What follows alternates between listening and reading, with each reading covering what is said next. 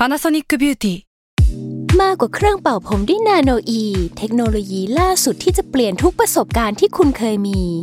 นาโนอีมอยส์เจอร์พลัสเพิ่มความชุ่มชื้นให้เส้นผมหลังใช้งานมากขึ้นถึง 18 เท่า พร้อมชะลอการเฟดของสีผมสำหรับคนชอบทำสีผม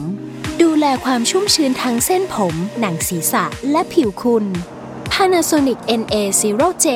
มีเทคโนโลยี nanoe ที่ care only you Salmon PODCAST มัน สด อร่อย Myth Universe จักรวาลตำนานปรัมปรา สวัสดีครับ ขอต้อนรับเข้าสู่รายการ Myth Universe แบบฉบับ City Walking Tour นะครับ นี่ก็เป็นโปรเจกต์พิเศษของทางสถานี s ซ l m o n Podcast ที่ร่วมกับทีม The Contextual ทีม Heritage Habitat แล้วก็มีผู้ช่วยศาสตราจารย์ธีรวัตร พจน์วิบูลสิริ แล้วก็ทีม Urban Airline ครับ ในฐานะส่วนหนึ่งของโปรเจกต์ที่ชื่อว่า Outdoor Audio Guide ครับ ในเทศกาลบางกอกดีไซน์วีค2024 นี่เองครับ โดย Miss Universe ตอนพิเศษเนี้ยคุณก็สามารถจะฟังสบายๆอยู่ที่บ้านก็ได้ หรือถ้าอยากจะให้พิเศษ สมชื่อตอนพิเศษเนี่ยผมก็แนะนำให้คุณออกไปเปิดฟังในสถานที่จริง ตรงเขตพระนครของกรุงเทพมหานครได้นะครับ เราก็จะมีจุดฟังอยู่ที่หน้าวัดราชนัดดา ตรงริมถนนราชดำเนินกลางครับ ฝั่งป้อมมหาการ แต่ก็ไม่ว่ากันครับ ใครที่อยากฟังเฉยๆ เอาข้อมูลอยู่ที่บ้าน ฟังระหว่างเดินทางอยู่บนรถ หรือจะอยู่ที่ไหนก็ตาม ก็ฟังได้ตามสะดวกครับ แต่ถ้าใครอยากได้อัธรสแบบเต็มที่ ผมก็แนะนำว่าสักครั้งหนึ่งครับ ไปเจอกันที่หน้าวัดราชนัดดาราม วรวิหาร หรือว่าโลหะปราสาทแล้วก็เปิดฟังพอดแคสต์นี้ไปด้วยกันครับ ใครที่จะเดินทางไปวัดราชนัดดาเนี่ย สามารถใช้เส้นทางสาธารณะได้นะครับ ผมก็แนะนำว่ามีอยู่ 3 วิธีครับ 1 คือ ไปทางรถเมย์สามารถไปลงที่ป้ายนิทัศรัตนโกสินทร์ได้เลย อย่างที่ 2 ไปทางเรือครับ ให้มาลงที่ท่าเรือผ่านฟ้าลีลาดแล้วก็อย่างที่ 3 คือ ไปทางรถไฟ MRT ครับลงที่สถานี 3 ยอดครับผมแล้วก็เดินมาอีกสักประมาณ 10 นาทีครับและจากจุดที่ทุกท่านเดินทางมาถึงเนี่ยระหว่างนี้ผมอยากให้คุณเดินทางไปที่จุดนัดพบเริ่มต้นครับ ที่ตรงหัวมุมถนนวัดราชนัดดา ติดกับแยกป้อมมหาการครับ แล้วเราก็จะไปเริ่มต้นเล่าตำนานกันที่นั่น ระหว่างนี้ก็กดพอสพอดแคสต์นี้ไว้ก่อน แล้วเดี๋ยวไปเปิดฟังอีกทีที่จุดนัดพบกันครับ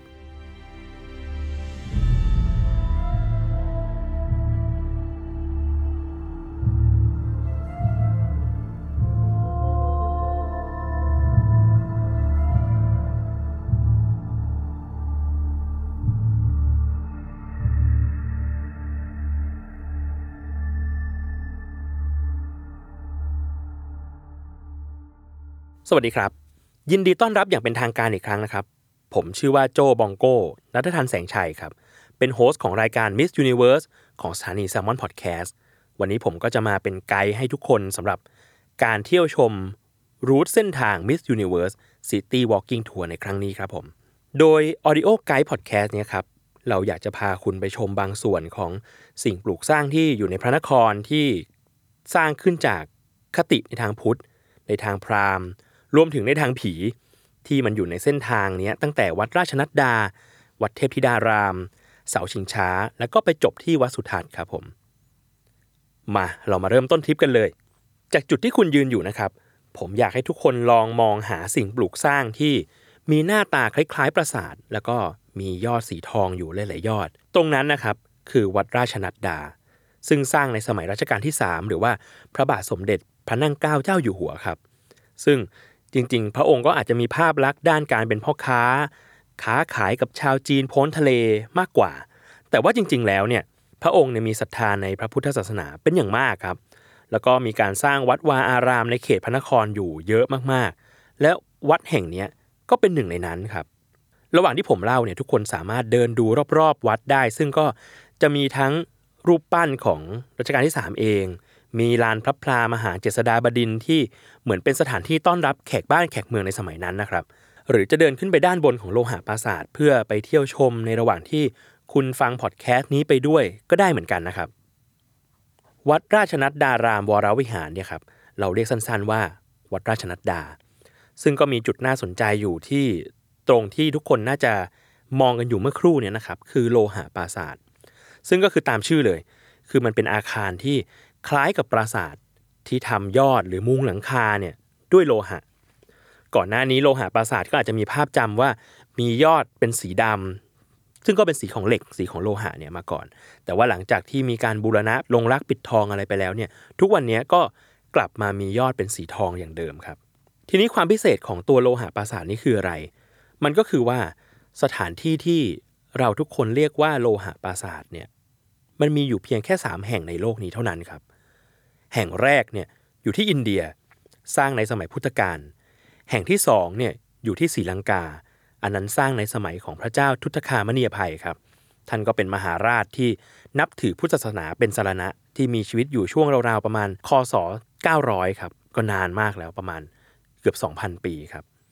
และแห่งที่ 3 ก็คือ วัดราชนัดดาที่เรากำลังยืนอยู่ตอนนี้นี่เองครับ มี 3 แห่งเท่านั้น โดยประวัติในการสร้างโลหะปราสาทเนี่ย แห่งแรก อย่างที่บอกว่าสร้างกันในสมัยพุทธกาลก็สร้างโดยคนที่ทุกคนน่าจะคุ้นชื่อกันดีครับ นั่นก็คือนางวิสาขา มิครามาตา มิครามาตาก็จะเป็นชื่อสร้อยของนางวิสาขานะครับที่ก็ได้ชื่อเนี้ยมาจากการที่ทำให้เศรษฐีชื่อว่ามิคาระเนี่ยผู้เป็นพ่อสามี หันมานับถือศาสนาพุทธได้ มิคาระเศรษฐีก็นับถือในตัวนางวิสาขามาก ก็ยกให้เป็นเสมือนกับเป็นแม่ทางธรรมของตัวเองเลย ก็เลยได้ชื่อว่า นางวิสาขามิคาระมาตาครับ ทีเนี้ยนางวิสาขาเนี่ยนางมีเครื่องประดับอันหนึ่งที่ได้มาจากพ่อของตัวเอง ชื่อว่ามหาลดาประสาทครับ มีมูลค่าแพงมากๆ แพงสุดๆไปเลย แล้วก็ว่ากันว่าถ้าใส่แบบครบทั้งตัวเนี่ยก็จะเห็นว่านางวิสาขาเหมือนเป็นนกยูงที่มีหางยาวรำแพนหางได้ มีขนเป็นขนนกหลากสีสดใส ซึ่งเจ้าขนเหล่านี้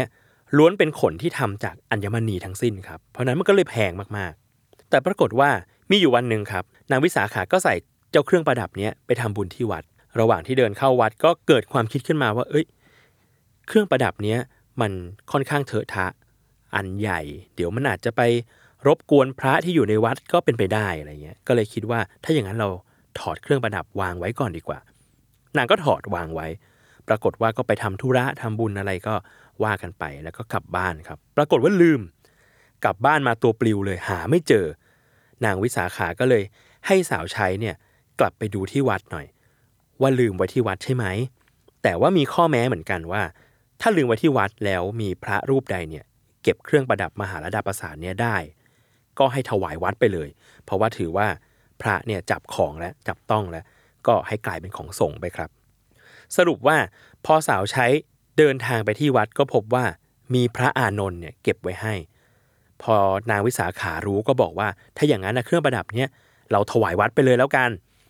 ปัญหาก็คือวัดเองก็ไม่รู้ว่าจะเอาเครื่องประดับแบบนี้มาทำอะไร เพราะว่าวัดเองก็ไม่ได้ใช้สอยอัญมณีไม่ได้ใช้สอยเครื่องประดับอะไร นางวิสาขาก็เลยแก้ปัญหาครับ โดยการบอกว่าถ้าอย่างนั้นน่ะจะเอามหาลดาประสาทเนี่ยไปประกาศขาย แล้วก็เอาเงินที่ได้เนี่ยมาทำบุญ สร้างนู่นสร้างนี่ถวายวัดอีกทีหนึ่งแต่ปรากฏว่านางก็ทำไม่ได้เหมือนกัน เพราะว่าอย่างที่บอกว่าเครื่องประดับมหาลดาประสาทอันเนี้ยมันแพงมากๆ นั่นทำให้ไม่มีใครเนี่ยมีเงินพอที่จะซื้อได้เลย แพงเกินไป นางวิสาขาก็เลยรับจบครับอะงั้นเอาใหม่ เดี๋ยวนางเป็นคนซื้อคืนเอง แล้วก็เอาเงินจำนวนมหาศาลเนี่ยมาซื้อจำนวนเท่ากับมูลค่าของเครื่องประดับมหาระดับประสาทมาซื้อกลับคืน นางก็เอาไปใช้เหมือนเดิม แต่ว่าเงินจำนวนเนี้ยนางเอามาจับจ่ายให้เป็นของภิกษุใช้สอยกันครับ ก็ตัดสินใจครับว่าจะเอาเงินทั้งหมดมาสร้างเป็นโลหะปราสาท โดยที่ก็มีพระมหาโมคคลลานะครับเป็นผู้อำนวยการสร้างปราสาทนี้พอเสร็จเรียบร้อยแล้วก็ได้ชื่อว่า มิคาระมาตุปราสาท เพื่อเป็นเกียรติแก่คนสร้างนะครับ ก็คือนางวิสาขานั่นเอง มีลักษณะเป็นอาคารสูงสองชั้น มีห้อง 1,000 ห้อง ก็เอาไว้ใช้เป็นที่อยู่แก่พระภิกษุทั้งหลายครับ พอสร้างแล้วเสร็จก็นางก็ทำพิธีเปิดครับทำทานถวาย แก่พระภิกษุ แก่พระพุทธเจ้าที่เป็นประธาน ใช้เวลาอยู่ 4 เดือนครับ ถึงทำบุญเสร็จ และในวันสุดท้าย นางวิสาขาก็เอาผ้าชื่อว่าผ้าสาดกนะครับ มีราคามูลค่าสูงมากๆ เอามาถวายแก่พระทุกรูป พอจบงานนางวิสาขาก็เดินวนรอบโลหะปราสาทแห่งนี้แล้วก็พูดเปล่งอุทานออกมาว่า ความปรารถนาของเราสำเร็จแล้ว นั่นก็คือความปรารถนาในการเป็นอุบาสิกาที่เป็นเลิศด้านถวายทานครับถ้าสังเกตดูคือนางถวายทุกอย่างแล้วจริง ๆ ถวายอาหาร ถวายเครื่องดื่มน้ำปานะ ถวายของขบเคี้ยวต่างๆ ถวายการดูแลปรนิบัติ พระภิกษุให้อยู่โดยสำราญได้ และล่าสุดก็คือเนี่ยแหละถวายปราศาสตร์ให้ภิกษุได้ใช้สอยเป็นที่อยู่อาศัยเป็นที่ปฏิบัติธรรมครับ อันนั้นก็คือโลหะปราสาทแห่งแรก ซึ่งทุกวันนี้ก็พังทลายไปเรียบร้อยแล้ว เหลือแต่ฐานนะครับมาที่โลหะปราสาทแห่งที่สองอันนี้อยู่ที่ศรีลังกาครับสร้างโดยพระเจ้าทุตคามณียภัย เป็นมหาราชแห่งศรีลังกา ต้องเล่าว่าหลังจากพระเจ้าทุตคามณียภัยเนี่ยทรงปราบทมินที่ครองลังกาได้ คือยุคนั้นเนี่ยมีชาวสิงหนกับชาวทมิน ชาวทมินเนี่ยเข้ามาปกครอง เกาะศรีลังกาได้ช่วงระยะเวลาหนึ่ง ซึ่งก็นานครับ ชาวสิงหนเนี่ยก็กลับมาปราบชาวทมินกลับ นั่นก็คือพระเจ้าทุตคามณีอภัยเนี่ยแหละ หลังจากปราบได้ก็สร้างโลหะปราสาทขึ้น ตามประสงค์ของพระเจ้าเทวานามปิยติสสะนะครับ ซึ่งเป็นกษัตริย์ในสมัยโบราณเลย พระเจ้าเทวานามปิยติสสะเนี่ยก็เป็นผู้ที่รับเอาพุทธศาสนาเนี่ยมาจากอินเดีย ซึ่งไม่ใช่แค่ศาสนาอย่างเดียว ยังมีทั้งพระภิกษุ ยังมีทั้งหน่อพระศรีมหาโพธิ์ซึ่งก็ได้มาจากสมัยของพระเจ้าอาโศกมหาราชครับที่ตอนนั้นเนี่ยส่งศาสนาทูตไปเผยแพร่พุทธศาสนาเนี่ยที่หลากหลายทิศมากๆ ในสมัยนั้นนะครับมีพระมหินทะเถระ แล้วก็พระสังฆมิตาเถรี เป็นตัวแทนศาสนาทูตของพระเจ้าอาโศกมหาราชเนี่ยมาจากอินเดียที่มาเผยแพร่ในศรีลังกาครับซึ่งพอท่านมาถึงศรีลังกาเนี่ยก็ได้รับการบูชาต่างๆ จากคนของพระเจ้าเทวานาปิยติสะ ระมหินเถระเนี่ยพอได้ดอกไม้บูชามา ก็ใช้ดอกไม้เนี้ยไปบูชาพระศาสนาต่อ ปรากฏว่าตามตำนานกล่าวว่า พอดอกไม้ตกถึงพื้น ก็เกิดแผ่นดินไหวขึ้น เพราะเป็นการทำนายครับว่าที่เนี่ยตรงจุดเนี้ยจะเป็นที่ตั้งของโลหะปราสาทแห่งที่สองของโลก ในเวลาต่อมาครับอย่างที่เล่าว่าแผ่นดินศรีลังกาเนี่ยก็ตกอยู่ในการปกครองของชาวทมิน พระเจ้าทุตคามณียภัยเนี่ยก็เป็นผู้ปราบทมิน แล้วก็ยึดแผ่นดินกลับมาเป็นของชาวสิงหนได้ แล้วจึงมีการสร้างโลหะปราสาทขึ้น ว่ากันว่าในเวลานั้นน่ะมีพระอรหันต์8รูปครับ ในสมัยนั้น สร้างถอดแบบมาจากวิมานของเทพธิดาในสวรรค์ชั้นจาตุมหาราชิกา พอแล้วเสร็จโลหะปราสาทแห่งที่2เนี่ยครับก็มีลักษณะคือสูง 9 ชั้น มีห้องอยู่ 1,000 ห้องทำเป็นโรงบริโภคของภิกษุที่มาจากทุกทิศครับ ถ้ามีพระเดินทางมาจากที่ไหนก็ตาม ก็สามารถมาอยู่พักที่นี่กินของฉันขบเคี้ยวได้ที่นี่ครับ ซึ่งพอภิกษุเนี่ยอยู่ร่วมกัน ก็จะมีการแลกเปลี่ยนสนทนาเรื่องธรรมะกันเยอะมากๆครับ มันก็เลยทำให้โลหะปราสาทแห่งนี้เป็นอีกหนึ่งสถานที่ศึกษาธรรมะชั้นสูงของพระลังกา แต่ว่าในเวลาต่อมาก็เกิดไฟไหม้ขึ้นครับ ปัจจุบันเนี่ยโลหะปราสาทแห่งนี้ก็เหลือเพียงเสาเท่านั้นเอง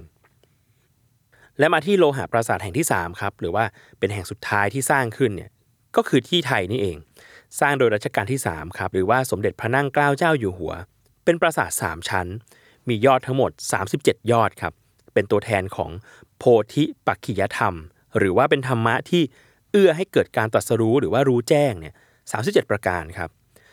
แล้วก็พระองค์ก็สร้างพระราชทานให้แก่พระราชนัดดาหรือว่าหลานของพระองค์เอง คือพระเจ้าหลานเธอพระองค์เจ้าหญิงโสมนัสวัฒนาวดีครับ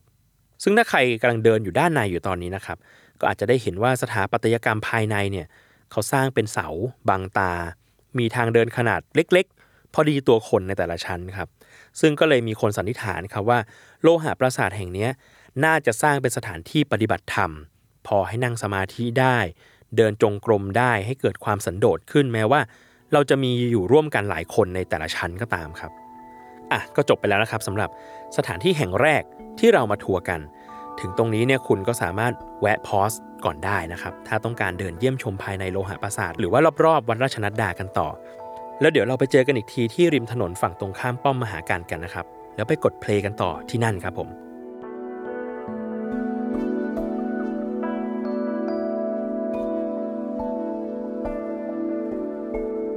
โอเค หวังว่าทุกคนจะอยู่ที่ริมถนนฝั่งตรงข้ามป้อมมหาการแล้วนะครับ จากตรงนี้เนี่ย เดี๋ยวเราจะเดินเลียบถนนไปทางฝั่งย่านประตูผี หรือว่าตรงสี่แยกสำราญราชครับ ให้วัดราชนัดดาเนี่ยอยู่ทางขวามือของคุณ แล้วก็ป้อมมหาการแล้วก็ถนนเนี่ยอยู่ทางฝั่งซ้ายมือ เราจะไปที่วัดเทพธิดารามกันครับ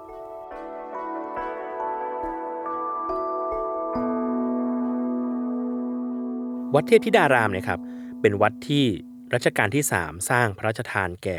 พระราชธิดาหรือว่าบุตรสาวของพระองค์เองนั่นเอง คือพระเจ้าลูกเธอกรมหมื่นอับสรสุดาเทพนะครับ โดยทางด้านหน้าที่คุณสามารถเดินเข้ามาได้เนี่ยจะเป็นลานจอดรถ แล้วถ้ามองไปรอบๆ ภายในวัดเนี่ยคุณก็จะเห็นว่ามีศิลปะแปลกตาครับ คือเป็นแบบจีนผสมไทย จะไม่ได้มีภาพลักษณ์แบบวัดไทยที่เราเคยคุ้นเคยรู้จักกันนะครับ จะไม่มีช่อฟ้าใบรากา แต่ว่าประดับประดาไปด้วยรูปปั้นที่คล้ายกับอับเฉาจีนอยู่รอบๆ และยังมีรูปสลักที่เป็นเทวดาผู้หญิงเนี่ยมากกว่าปกติครับ แล้วสีที่ใช้เนี่ยก็ค่อนข้างไปทางสีพาสเทล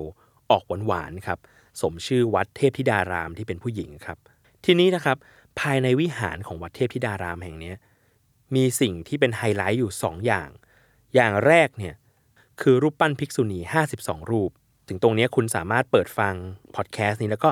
เดินหารูปปั้นภิกษุณีภายในวิหารไปด้วยกันได้ครับ เรื่องของภิกษุณีเนี่ยทุกวันนี้เราอาจจะไม่เห็นแล้ว เพราะว่าภิกษุณีได้หายไปจากวงโคจรของพระพุทธศาสนาของโลกนี้แล้ว แต่ในอดีตนั้นภิกษุณีมีอยู่มากมาย และคนที่ต้องพูดถึงคือภิกษุณีพระองค์แรก คือภิกษุณีรูปแรกของพระพุทธศาสนาครับ นั่นคือพระนางมหาประชาบดีโคตมี ที่เป็นแม่เลี้ยงของพระพุทธเจ้านั่นเอง พระนางมหาประชาบดีโคตมีนะครับเป็นน้องสาวของพระนางสิริมหามายา ซึ่งเป็นแม่ ของพระพุทธเจ้า หรือพุทธมารดานั่นเอง หลังจากที่พระนางสิริมหามายาคลอดเจ้าชายสิทธัตถะได้ 7 วัน ก็เสด็จสวรรคตลง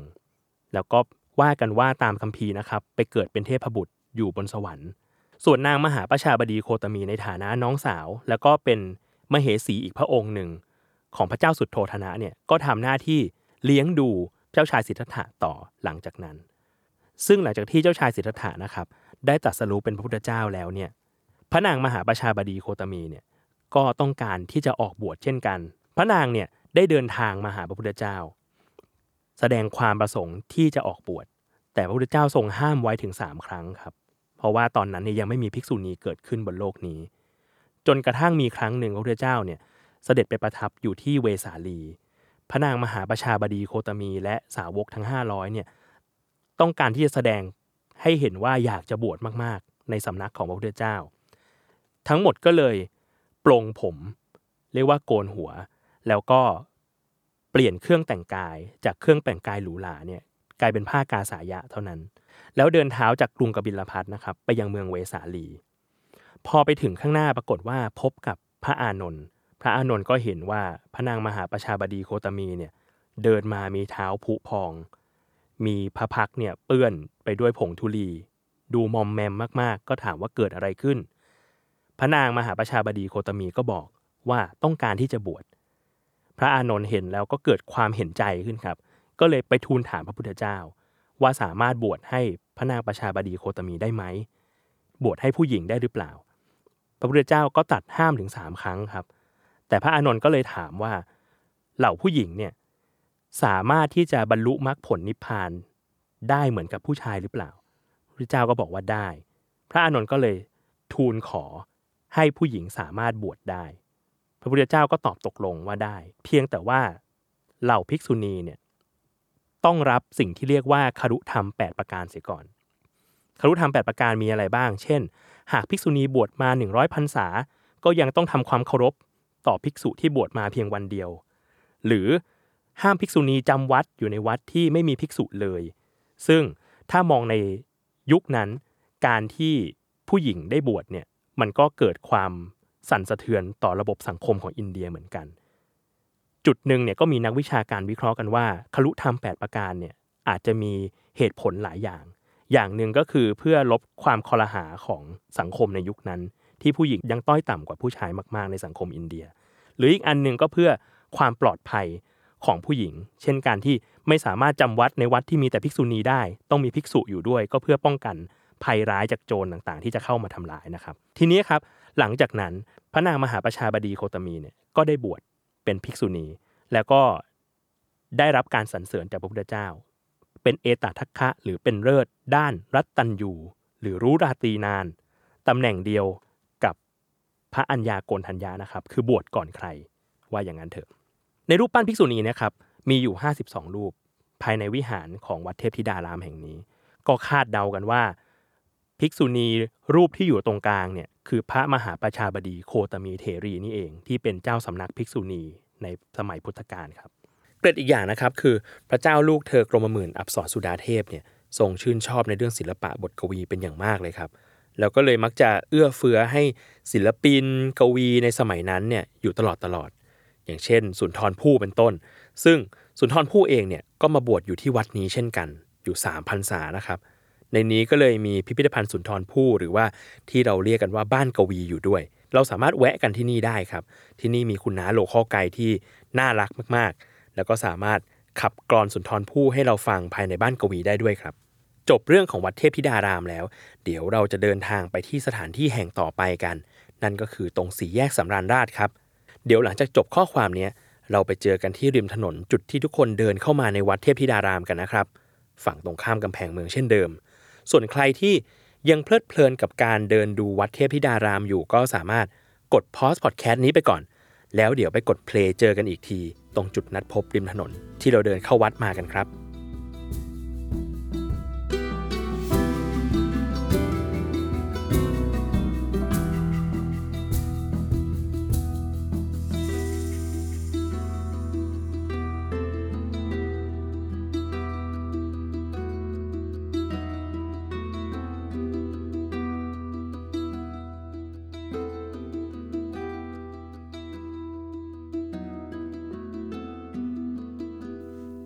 หวังว่าทุกคนจะอยู่ตรงริมถนนจุดที่เราเข้ามากันแล้วนะครับ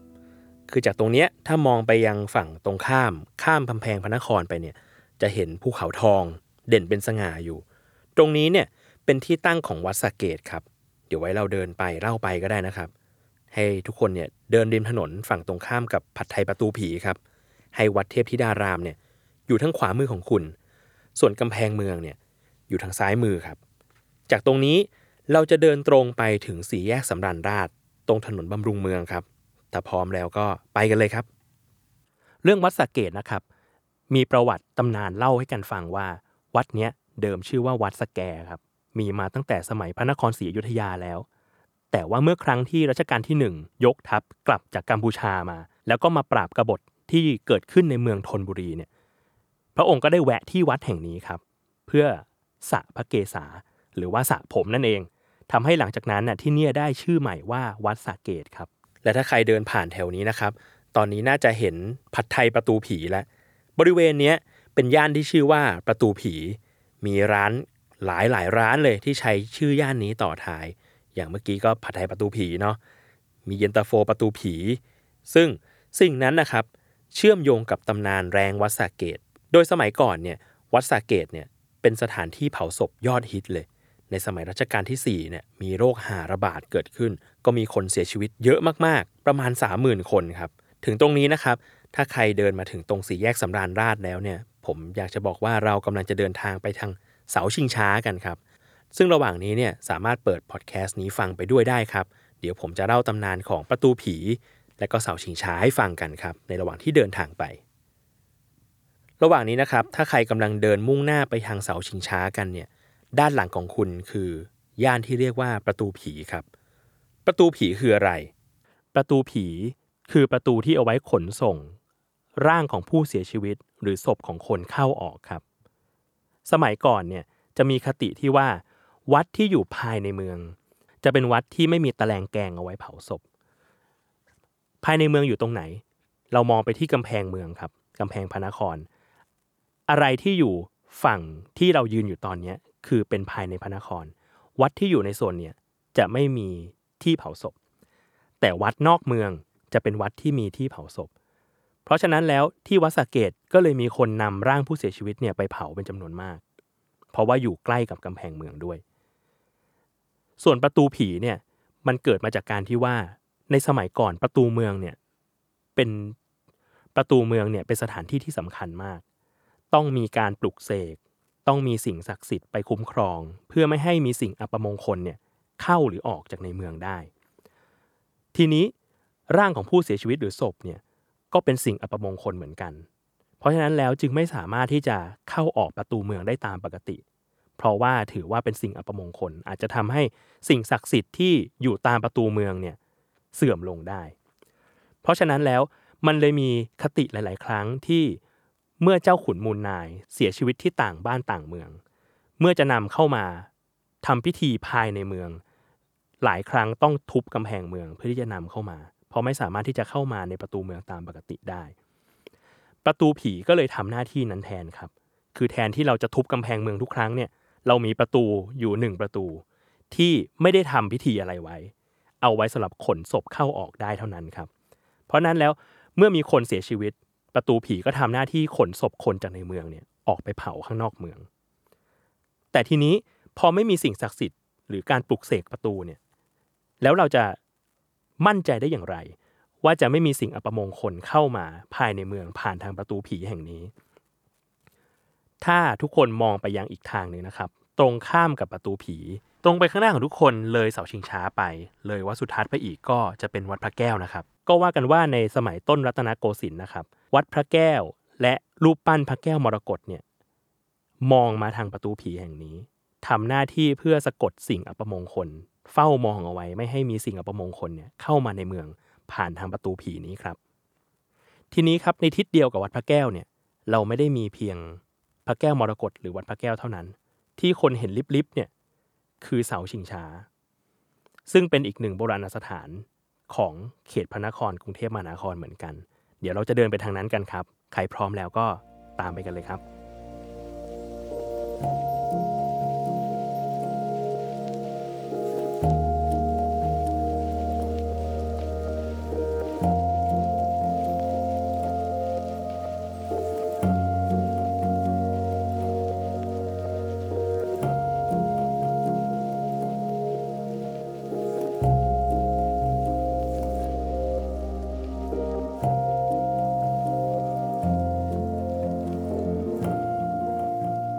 เสาชิงช้าเนี่ยครับเป็นสิ่งปลูกสร้างตามคติของพราหมณ์ฮินดู สร้างขึ้นครั้งแรกในสมัย พระบาทสมเด็จพระพุทธยอดฟ้าจุฬาโลกมหาราช หรือว่ารัชกาลที่หนึ่งนะครับสร้างขึ้นตรงหน้าเทวสถานโบสถ์พราหมณ์ โดยที่อีกฝากหนึ่ง ก็คือวัดสุทัศน์เทพวราราม ราชวรมหาวิหาร พิธีโลกชิงช้าเนี่ยครับเป็นส่วนหนึ่งของพระราชพิธีที่ชื่อว่าตรียมพวาย เป็นพิธีที่เอาไว้ต้อนรับพระศิวะ พระศิวะคือหนึ่งในสามเทพสูงสุดของศาสนาฮินดู ซึ่งเชื่อกันว่าพระศิวะเนี่ยจะเสด็จลงสู่โลกในวันขึ้นเจ็ดค่ำเดือนยี่ครับ ซึ่งก็จะมีการแห่พระเป็นเจ้าไปถวายพระพรพระเจ้าอยู่หัว โดยตำนานพิธีตีอัมพวายเนี่ยเกิดมาจากคติที่ว่ามีอยู่วันหนึ่ง พระอุมาเทวีเนี่ยเกิดความกังวลขึ้น ว่าโลกเนี่ยจะแตกสลาย จะถึงการวิบัติลง พระนางก็เลยพนันกับพระศิวะครับ โดยให้พญานาคเนี่ยขึงตัวระหว่างต้นพุทราที่แม่น้ำแล้วก็ให้พญานาคแกว่งไกวตัว โดยมีพระศิวะยืนขาเดียว ในลักษณะไขว่ห้าง อยู่บนพญานาคนั้น ซึ่งพอพญานาคไกวตัวเนี่ยเท้าพระศิวะก็ไม่ตกลงมาจากการไขว่ห้าง นั่นแปลว่าโลกที่พระองค์ทรงสร้างขึ้นน่ะ มั่นคงแข็งแรง ไม่ได้จะถึงการวิบัติอย่างที่พระแม่อุมาเนี่ย กังวลไว้พระอิศวรก็เลยชนะพนันนั้นครับ พิธีโลชิงช้าเนี่ยก็เลยจำลองเหตุการณ์นั้นน่ะลงมาเพื่อบูชาพระศิวะ เปรียบเสาชิงช้าเหมือนต้นพุทราแล้วก็ระหว่างเสาก็คือแม่น้ำส่วนผู้โลชิงช้าก็เปรียบเสมือนกับเป็นพญานาค โดยมีพระยายืนชิงช้านั่งไขว่ห้างอยู่บนนั้นครับผม แต่ว่าต่อมาพิธีโลชิงช้าเนี่ยก็ได้ยกเลิกไปในสมัยพระปกเกล้าเจ้าอยู่หัวนะครับ ด้วยความที่หลาย ๆ ครั้งเนี่ยก็ดูอันตราย แล้วก็อาจจะมีผู้คนมาลุมล้อมอยู่แถวนั้นเป็นจำนวนมาก มีตำนานเล่าด้วยกันเหมือนกันครับ ว่าหลาย ๆ ครั้งที่พราหมณ์ผู้ทำพิธีที่จะมีจำนวน 4 คนขึ้นไปเนี่ยบางรอบก็อาจตกลงมาบาดเจ็บเสียชีวิตได้ทำให้พิธีเนี้ยถูกยกเลิกไปในที่สุดครับ จากตำนานเรื่องเสาชิงช้าครับ เราก็จะไปที่แห่งสุดท้ายที่เราจะแวะในทัวร์ครั้งนี้กัน นั่นก็คือวัดสุทัศน์นั่นเอง ใครที่ยังไม่ถึงวัดสุทัศน์เนี่ยสามารถพอสพอดแคสต์นี้เอาไว้ก่อนได้ครับ แล้วเดี๋ยวไปกดเพลย์ฟังต่ออีกที ที่ด้านหน้าประตูวัดสุทัศน์ครับผม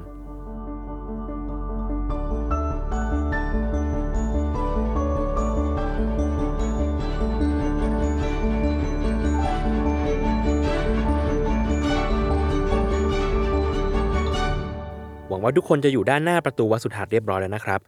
จากตรงนี้ไปเนี่ย เราจะเข้าประตูชั้นแรกของวัดไป แล้วทางด้านซ้ายมือเนี่ยทุกคนจะเห็นแผนที่ของภายในวัดครับ ตรงนี้ให้เลี้ยวซ้ายแล้วก็เดินเลยแผนที่เข้าไปอีก จนทุกคนไปเจอกับกลุ่มรูปปั้น แล้วก็ต้นโพที่ตั้งเรียงรายกันอยู่ริมกำแพงวัดครับ โซนนี้เนี่ยคือแบบจำลองของสัตตะมหาสถานครับ สัตตะนี่แปลว่า 7 คือเป็นสถานที่ที่มี 7 แห่งครับ เราเนี่ยอาจจะคุ้นชินกับสังเวชนียสถาน 4 ตำบลมากกว่านะครับ ซึ่งเนี่ยก็เป็นสถานที่ที่ชาวพุทธมักจะไปจาริกแสวงบุญกัน หรือว่าไปเพื่อปลงสังเวชกันครับ นั่นก็จะมีอยู่ 4 ที่ก็คือสถานที่ประสูติของพระพุทธเจ้าที่ลุมพินีนะครับสถานสถานที่ตรัสรู้พุทธคยา สถานที่ปฐมเทศนา ก็คือป่าอิสิปตนะมฤคทายวัน แล้วก็สถานที่ปรินิพานของพระพุทธเจ้าครับสี่แห่ง แต่ว่าสัตตมหาสถานเนี่ยเป็นสถานที่อีก 7 แห่งครับ ที่พระพุทธเจ้าเนี่ยทรงใช้สอยเป็นเวลา 7 สัปดาห์ในช่วงที่เสวยวิมุติสุข หรือว่าเป็นความสุขที่เกิดจากการรู้แจ้งจากการตรัสรู้ครับหลังจากที่ทรงตรัสรู้ใต้ต้นพระศรีมหาโพธิ์เรียบร้อยแล้ว ตรงนี้นะครับถ้าใครลองดูรูปปั้นดู แบบจำลองเนี้ยไม่ได้เรียงตามไทม์ไลน์ของเรื่องราวในตำนานครับ แต่ว่าในฐานะที่เป็นคนเล่าเนี่ยผมขออนุญาตเล่าเรียงไปตามลำดับก่อนหลังที่เกิดขึ้นในตำนานแล้วกันครับ อย่างไรก็ดี ผมอยากให้ทุกคนเนี่ยไปเริ่มต้นฟังที่ต้นพระศรีมหาโพธิ์ครับ ที่มีรูปปั้นพระพุทธเจ้าเนี่ยประทับนั่งอยู่ใต้ต้นไม้ครับ ความพิเศษก็คือ ต้นโพต้นนี้ครับ เป็นหนึ่งในต้นโพหกต้น ที่เติบโตจากหน่อพระศรีมหาโพธิ์ที่ทางไทยเราเนี่ยได้รับมาจากเมืองอนุราธปุระ ประเทศศรีลังกาในสมัยรัชกาลที่สองครับความพิเศษก็คือ ต้นโพต้นนี้เป็นหน่อที่ได้จากต้นโพลังกา ที่มาจากกิ่งที่พระเจ้าอาโศกมหาราชเนี่ย พระราชทานมาให้ทางศรีลังกาครับ เพราะฉะนั้นแล้วเรียกว่าเป็นต้นโพที่พระพุทธเจ้าเนี่ยประทับนั่งตรัสรู้อยู่จริง ๆ แทบจะเป็นต้นเดียวกันก็ว่าได้ครับ หลังจากนั้นครับในสมัยรัชกาลที่สองแห่งกรุงรัตนโกสินทร์เนี่ยมีสมณทูตจากสยาม 11 รูป ได้เดินทางไปยังศรีลังกา เพื่ออัญเชิญหน่อพระศรีมหาโพธิ์มาจากเมืองอนุราธปุระครับ มาประดิษฐานที่ประเทศไทยถึง 6 หน่อนะครับ โดยทั้ง 6 หน่อนั้นน่ะ ได้กระจายไปอยู่ในที่ต่างๆ ว่ากันว่า1หน่อเนี่ยไปปลูกอยู่ที่กลันตัน อีก2หน่อเนี่ยปลูกอยู่ที่เมืองนครศรีธรรมราช และอีก3หน่อเนี่ยอยู่ในกรุงเทพมหานครนี้เอง หน่อหนึ่งเนี่ยอยู่ที่วัดสาเกต ตอนนี้ก็ยังอยู่นะครับ อีกหน่อหนึ่งอยู่ที่วัดมหาธาตุ และหน่อสุดท้ายเนี่ยอยู่ที่วัดสุทัศน์เทพวรารามนี่เอง เป็นต้นที่ทุกคนน่าจะกำลังเดินไปเห็นอยู่ในตอนนี้นะครับ ซึ่งรอบๆต้นพระศรีมหาโพธิ์ที่สืบเชื้อสายมาจากต้นพระศรีมหาโพธิ์ที่อินเดียนี้ ก็มีสิ่งปลูกสร้างที่เรียกว่าสัตตมหาสถานอยู่ เราเคยเล่าไปแล้วเนาะว่าก่อนที่พระพุทธเจ้าตรัสรู้เนี่ยมีการนั่งอยู่ที่ใต้ต้นพระศรีมหาโพธิ์ซึ่งในยุคสมัยนี้ก็คือต้นอสัตถะนะครับ หลังจากที่ถูกพญามารเข้ารุกราน และได้ตรัสรู้ในเวลาย่ำรุ่ง พระพุทธเจ้าก็ พิจารณาธรรมที่ได้ตรัสรู้มา แล้วก็มีการเปล่งพุทธอุทาน ที่พระเจ้าที่ตรัสรู้เนี่ยต้องพูดทุกพระองค์นะครับ หลังจากนั้นพระพุทธเจ้าก็ได้เสวยวิมุตติสุข คือความสุขที่เกิดขึ้นจากการตรัสรู้นั้น เป็นระยะเวลา 7 สัปดาห์ หรือว่า 49 วันต่อเนื่องกัน ในสถานที่ต่างๆ เป็นจำนวน 7 สถานที่ หรือสัตตมหาสถานนี่เองครับ ในสัปดาห์แรกนะครับ พระพุทธเจ้า ทรงเสวยวิมุติสุขอยู่ใต้ต้นพระศรีมหาโพนี่เอง และพิจารณาปฏิจจสมุปบาท หรือว่า ธรรมะที่ให้เห็นการต่อเนื่องเกิดขึ้นเป็นเหตุเป็นผลไป ของสรรพสิ่งต่างๆ บนโลกนี้ครับ พอเข้าสู่สัปดาห์ที่สองเหล่าเทวดาก็เริ่มสงสัยว่าทำไมพระพุทธเจ้านั่งนานจังเจ็ดวันแล้วก็ยังนั่งอยู่ ยังมีกิจอะไรที่พระพุทธเจ้ายังต้องทำอยู่อีกเหรอยังไม่ตรัสรู้เหรอพระพุทธเจ้าเองก็ ทราบถึงความวิตกนี้ของเหล่าเทวดาครับ ก็เลยลุกขึ้นจากโพธิบัลลังก์และก็เหาะขึ้นแสดงปาฏิหาริย์เรียกว่ายมกปาฏิหาริย์ซึ่งเป็นปาฏิหาริย์แบบที่พระพุทธเจ้าเท่านั้นที่สามารถแสดงได้ ยมกปาฏิหาริย์คือปาฏิหาริย์ที่แสดงเป็นคู่ๆครับ เช่นทำให้เกิดน้ำพุ่งขึ้นทางฝั่งซ้าย และไฟพุ่งขึ้นทางฝั่งขวา บันดาลให้เกิด ร่างจำแรงของพระพุทธเจ้าเดินอยู่ในขณะที่ร่างจริงกำลังนั่งอยู่เป็นต้นนะครับ เมื่อเหล่าเทวดาเห็นพระพุทธเจ้าแสดงยมกปฏิหารก็สบายใจว่าพระพุทธองค์ทรงตรัสรู้แล้ว เพราะว่าเป็นปาฏิหาริย์ที่มีแต่พระพุทธเจ้าเท่านั้นที่จะแสดงได้นะครับ พอหลังจากแสดงยมกปฏิหารเสร็จ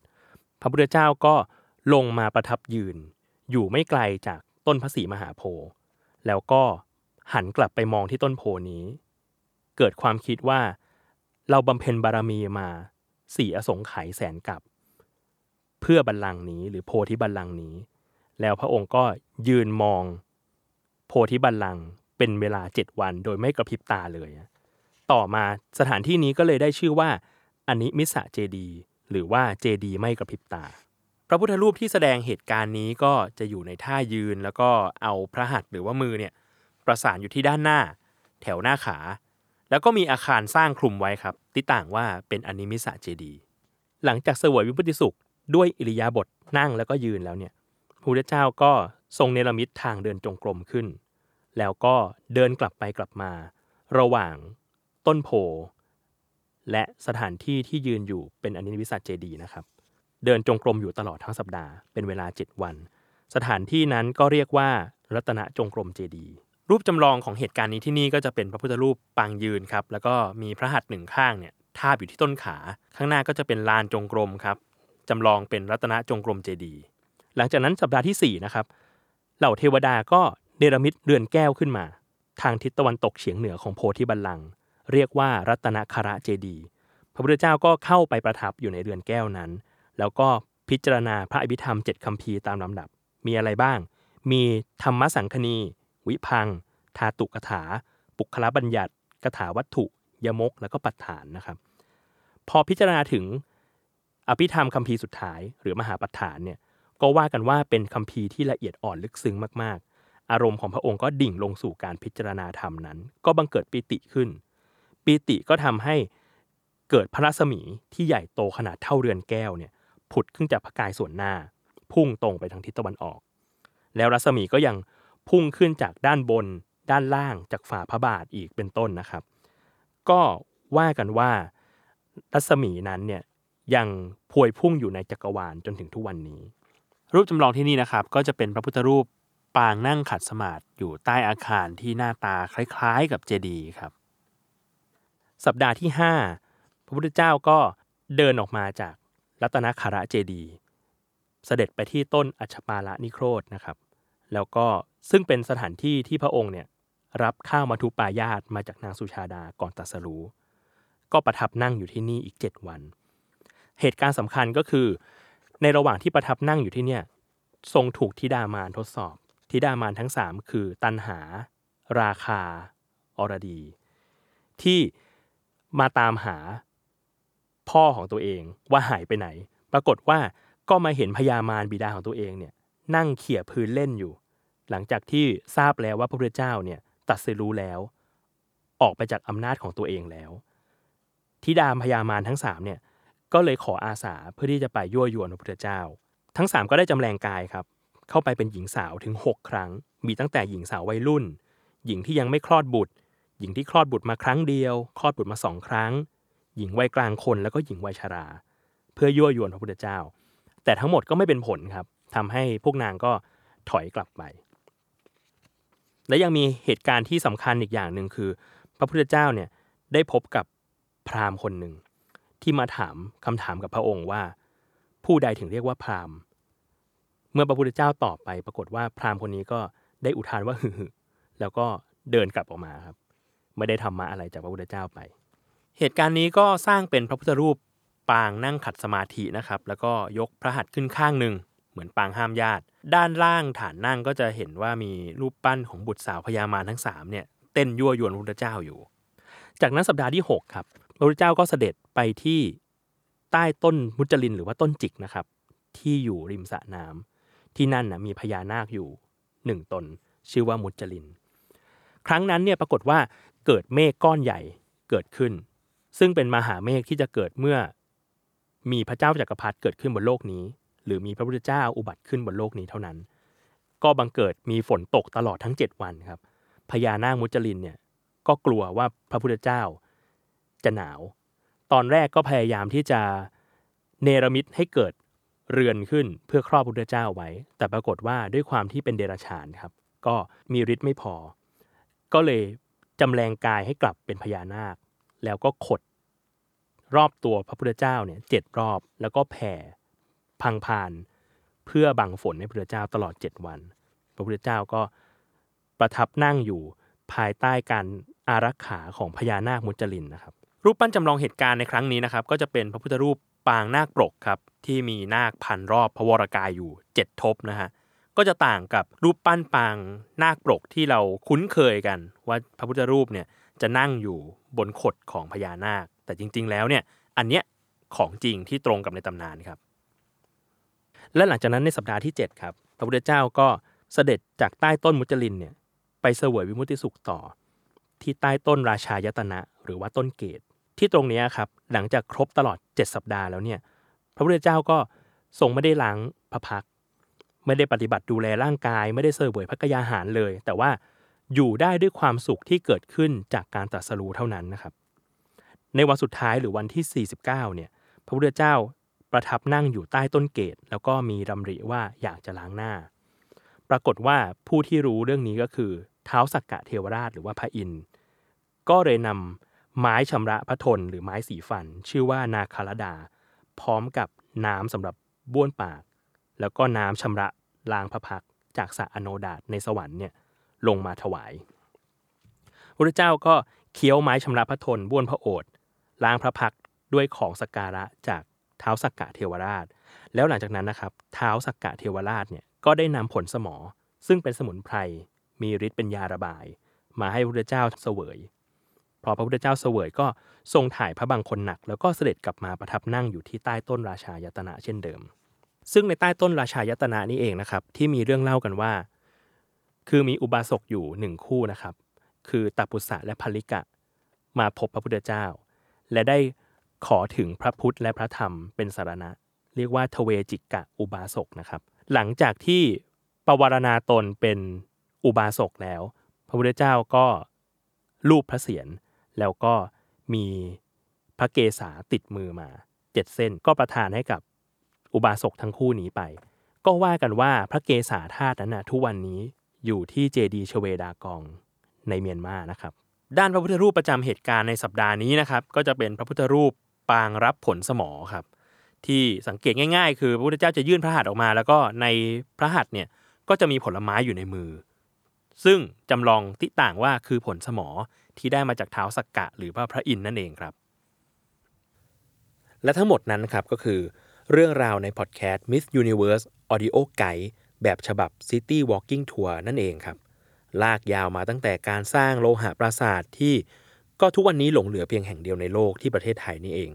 ไปถึงการบวชภิกษุณี และภิกษุณีองค์แรกของโลกนั่นก็คือ พระนางมหาประชาบดีโคตมีนะครับ ไปถึงประตูผี แรงวัดสาเกต เปรตวสุทัศน์ มาถึงสัตตะมหาสถานทั้ง 7 แล้วก็รวมไปถึงพระศรีมหาโพธิ์จากหน่อจริงด้วยครับ ให้เราได้เห็นที่มาที่ไปของสถานที่ของสิ่งปลูกสร้างของวัดวาอารามต่างๆ ในเขตพระนครครับว่ามันมีที่มาแบบไหน มันมีเจตนาในการสร้างอย่างไรบ้างครับ ถึงจุดนี้ก็ขอขอบคุณผู้ฟังทุกท่านนะครับที่ร่วมเดินทางมาด้วยกัน ถ้าใครยังเดินเพลินๆอยู่ อยากจะดูนั่นดูนี่อีกหน่อย ก็สามารถดูต่อได้นะครับหลังจบพอดแคสต์นี้ครับแล้วก็ถ้าใครสนใจ Audio Guide แบบนี้นะครับก็ยังมีอีกครับจากทีม The Contextual ทีม Heritage Habitat รวมถึงผู้ช่วยศาสตราจารย์ธีรวัตรพจน์วิบูลสิริ และทีม Urban Ally ครับในฐานะที่เป็นส่วนหนึ่งของงานบางกอกดีไซน์วีคซึ่งก็ยังมี Audio Guide ในเส้นทางอื่นๆ ให้เราได้ไปฟังกันอีกครับ ส่วนใครที่ฟังรายการนี้แล้วก็เกิดสนใจตำนานปรัมปรารอบโลกเนี่ยก็เราก็มี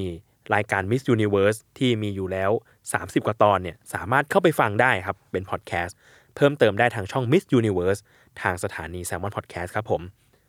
และสำหรับวันนี้ครับผมโจบองโก้รัฐทันแสงชัยเนี่ยก็ขอลาไปก่อน สามารถติดตามกันได้ครับ ทุกช่องทางของ s ซ l m o n Podcast ครับสำหรับวันนี้ สวัสดีครับ